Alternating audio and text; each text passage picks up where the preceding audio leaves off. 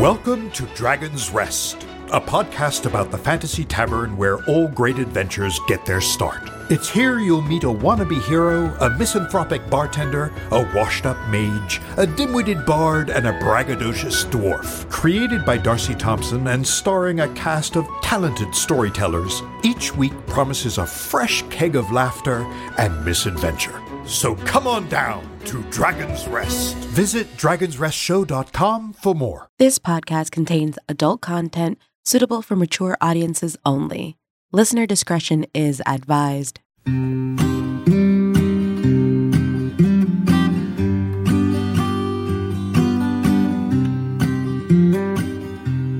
But I ain't like that anymore. I don't kick off like before. I'm more relaxed. I'm all formed. I ain't. Welcome, traveler, to the morbid forest.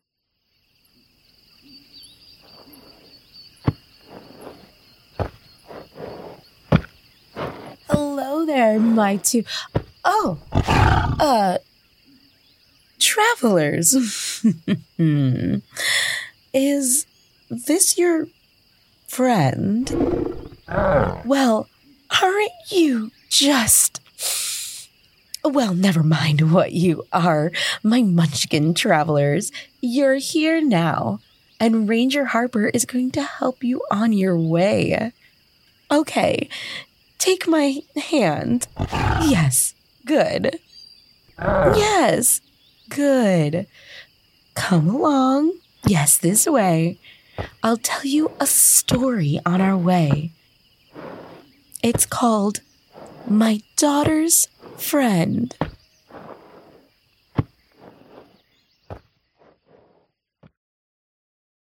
I had a disturbing conversation with my seven year old daughter. Dad, Dad, I saw a zombie. The tea kettle whistled as my daughter's exuberant voice pinged off the kitchen tiles as she ran through the back door. Her ponytail leapt up and down as she bounced from foot to foot as I poured the boiling water from the kettle into my mug.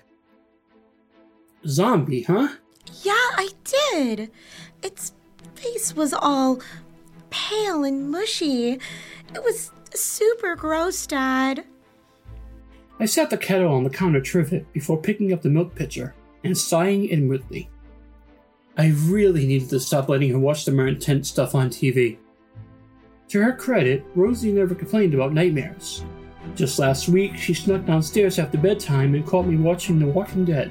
Zombies had been on her brain ever since. I've tried, and failed, to explain to her that zombies are make believe, but it doesn't make a difference. Sweetheart, we've talked about this. I fished the tea bag from my mug, plopping its carcass onto the tea saucer. Dad's gonna get in trouble with Mom if she thinks I let you watch the gory stuff again. Yeah, Dad, I know, but I saw a real one this time. I snorted and finally turned to face my imaginative girl. Uh huh. Isn't that what you said yesterday? I thoroughly checked the garden, twice I might add, and I can promise you, it's a zombie free zone. Rosie stomped a foot, her tiny eyes narrowing. No, not in the garden. You said it was in the garden. Not today, Dad. That was yesterday. I didn't see it in the garden today. My cup was halfway to my lips before I fully took in my daughter. Her cheeks were dusted with red splotches. Her hair, all in a ponytail, had various strands sticking out from all odds and ends. She looked like she'd just run a marathon through tough terrain. I put the mug down on the counter. Rosie. My voice slid from placating father to no nonsense father. I'm going to ask you a question, and I need you to be honest with me. Have you been playing in the far path toward the back of the garden again? I didn't need the answer because I already knew it. Our home had a decent sized yard, and as Rosie has grown and explored, we've allowed her to play outdoors unsupervised as long as she sticks to the approved areas. She could play in the garden on her own, but since the path behind our house bisects through the neighborhood and then connects to a hiking path, we prefer her to traverse it with myself or my wife. We rarely let her take her bike on it on her own. And when we do grant permission, she can only go up about three houses on her bike before she's to turn around. We're not helicopter parents or obnoxiously strict. Our neighborhood is fairly safe, but these days you can never be too careful. Just a month back, there was a burglary a few blocks over. Come to think of it, a few years ago, not in our town, but the town over, a little boy went missing. It made national news, and some of our townsfolk assisted in the search. A lot of parents shifted from lackadaisical to restrictive overnight. But kids will be kids, and with our daughter being so adventurous, she is bound to test the limits of her boundaries. I watched Rosie as her cheeks morphed into a deeper shade of red.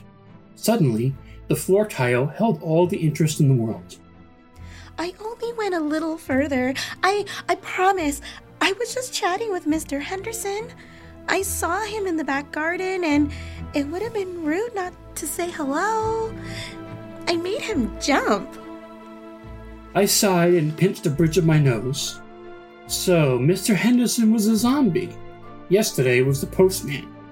The week before, our other neighbor, Maggie. I reclaimed my tea and finally took a tranquil sip. At least it made sense for her to claim Mr. Henderson was a zombie. The man was older than dirt and looked it. Moles littered his face, his skin slowly turning sallow and deflating like a balloon. He seemed a nice guy, always willing to chat. Maybe he was just lonely. I couldn't have Rosie going around calling him a zombie. Listen, sweetheart, I know you only went to Mr. Henderson's house, but you can't go against the rules we set up. But I came right back. Rosie interrupted. She was staring up at me, blue eyes pleading. I promise. And even said no when Mr. Henderson offered me ice cream because you said I shouldn't take things from strangers. I paused for a moment before asking. He offered you ice cream? Yeah, but I said no. Mr. Henderson really wanted me to come in for some, but I told him I had to get home. I came straight home to tell you about the zombie and. Rosie was going a mile a minute, an untapped motor of energy, and I'd begun to tune out everything except the one critical statement she made. Mr. Henderson really wanted me to come in. I took another sip of tea, frowning. I knew all our neighbors. Not, well, like they did back in the 70s when people still had block parties and stood on their lawns talking. But I knew their names, and we exchanged pleasantries from time to time. Even though I knew Henderson better than most of the others, I didn't know him well enough to allow him one on one time with Rosie. My resolve began to solidify. Mr. Henderson and I would be having a bit of a chat. Dad? Daddy! Are you listening to me? My attention turned back to my daughter. Yes, I've been listening this whole time. She huffed, but continued. I said I promise not to go that far again. I don't want the zombie to get me. Rosie, I'm not going to ban you from playing in the garden and path, so long as you stay within the areas we agreed on. You also have to stop calling everyone a zombie. Mr. Henderson may be old, but he's not one of the living dead. Rosie's small brow creased and she frowned. I didn't. Now it was my turn to huff. Last I checked, you ran in here a moment ago claiming he was one. No, I didn't. Mr. Henderson's not a zombie. I saw the zombie in his house. I put my mug down on the counter, the tea within lukewarm. What do you mean you saw someone in his house? Mr. Henderson lives alone. Rosie shook her head, her ponytail whipping from side to side. Nope. He had a zombie inside. Its face was all pressed against his tiny basement window when I was talking to Mr. Henderson. A ripple of cold fanned down my spine. What? The zombie was in his basement, Dad. It was really scary, too. Its face was all smushed and bloody, and its mouth was hanging open like it was screaming. But you know what confused me, Dad? I tried to keep my voice steady as a whole new reason to visit Mr. Henderson filled my veins. I didn't know zombies could be kids. I thought only adults can be zombies. But guess I was wrong. Because the one in the basement was a little zombie boy.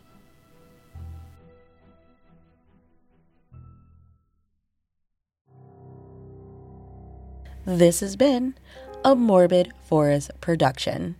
On this week's episode, you've heard My Daughter's Friend, written by Sean Morrell, with narration by Sean Morrell and Naomi Richards. Follow us on Twitter and on Instagram at The Morbid Forest. Want to write us a little love letter?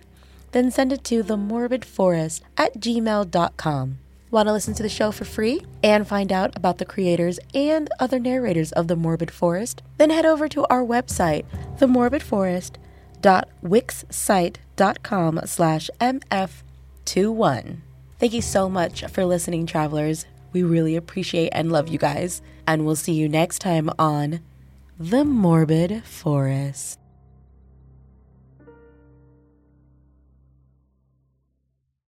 Welcome to Dragon's Rest, a podcast about the fantasy tavern where all great adventures get their start. It's here you'll meet a wannabe hero, a misanthropic bartender, a washed up mage, a dim witted bard, and a braggadocious dwarf. Created by Darcy Thompson and starring a cast of talented storytellers, each week promises a fresh keg of laughter and misadventure. So come on down to Dragon's Rest. Visit dragonsrestshow.com for more.